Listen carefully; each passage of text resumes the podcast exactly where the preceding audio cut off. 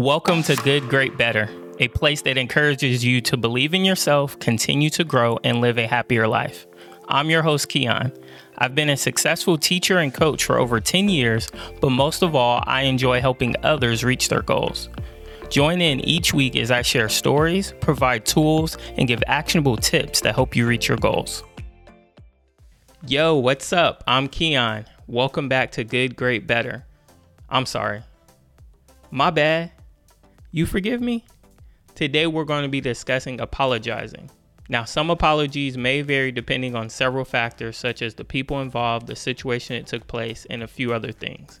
Listen all the way to the end to learn the three main components of a good apology. Hmm, where do I start with apologizing? First, let me start off by saying that apologizing doesn't make you weak. Everyone makes mistakes, and we all need to apologize for our actions sometimes. I myself apologize to my wife, my son, my students, my friends, my family, and so on. Also, don't just say I'm sorry. I'm sorry isn't enough. You need to take ownership over your actions and the negative impact they may have caused others. Say, for example, if you accidentally cut someone off during a conversation. You may apologize and say, I'm sorry. But if you say, I'm sorry and continue to do it without considering the impact of your actions, then you're really not sorry. It's okay if you mess up. Don't listen to your ego or let it pull you in a different direction. Our egos oftentimes misguide us. It takes strength to admit that you made a mistake and take responsibility for your actions. No matter how good your intentions may be, the impact of your actions matter, especially to the person you hurt or offended. Let's go back to that example from earlier. If you explain to the other person that you didn't mean to cut them off when speaking, that you were just excited about sharing your idea, that doesn't provide them with assurance that you understand what you did was wrong. However, if you say something along the lines like, I'm sorry for cutting you off. That was rude of me. Next time I'll allow you to finish sharing your thoughts. Regardless of your intentions, you took into account the impact of your actions. All right, there are two key things to remember. One, only apologize if you actually feel remorse for your actions. If you don't, revisit the conversation later after you've had some time to reflect about the situation. No one wants to hear a fake apology. And then, number two, Apologies don't have buts or excuses. Oftentimes, we try to explain away our actions, and this can turn into an excuse or come off defensive. It's in our nature to not want to put blame on ourselves or make ourselves feel like a bad person. Remember, you're not a bad person, just someone that made a mistake. This is a feeling that I struggle with myself. However, what makes me feel better is knowing that I fixed the situation with the other person. There are three main components to a good apology, and I'm about to go over them.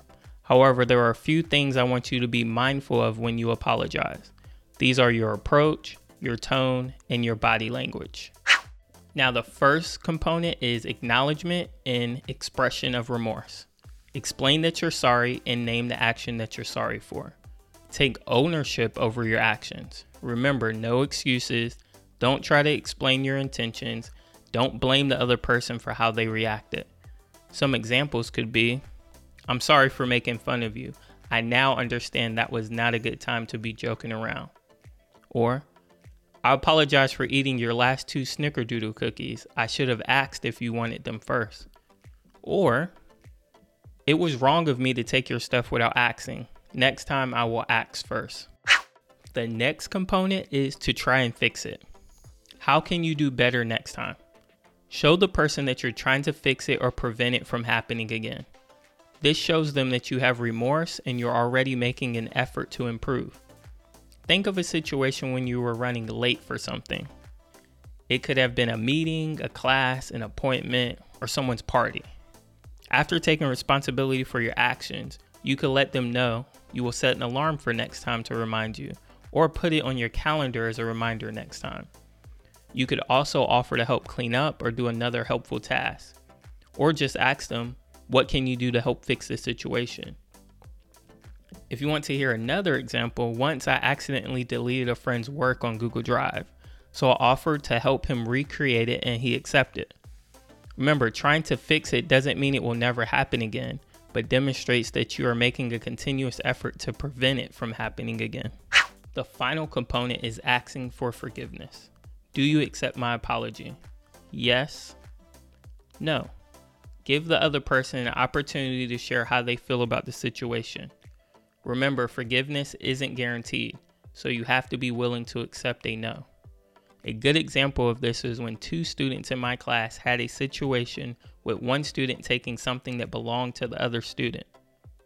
The student that took something asked for forgiveness, and the other student said no. Actually, he said, I forgive you for making a bad choice, but I don't forgive you for going in my personal things without my permission. It's going to take time for me to trust you again. Now, first, I want to start off by saying he did a great job expressing himself. Secondly, I want to say that the other student asking for forgiveness was upset, but understood why he said no. And thirdly, I want to say that that illustrates the power in someone saying no. After hearing all of this, do you want to know a big secret? One of the most important people that we need to apologize to is ourselves. We all have made mistakes with how we treat ourselves, talk to ourselves, even think about ourselves. So when you get good at apologizing, be sure to apologize to yourself. When was the last time you apologized? Was it to yourself or someone else? Did you include all three components? Yes, no, maybe so. Next time you apologize, try to include all three components. I hope you enjoyed today's episode. Just know that I appreciate you listening and stopping by. Be sure to leave a review or leave a voice message. You can also share today's episode with a friend if you found it helpful. For more content, you can follow me on Instagram or subscribe to my YouTube channel at Mr. Checo. As always, be good, be great, get better. See ya.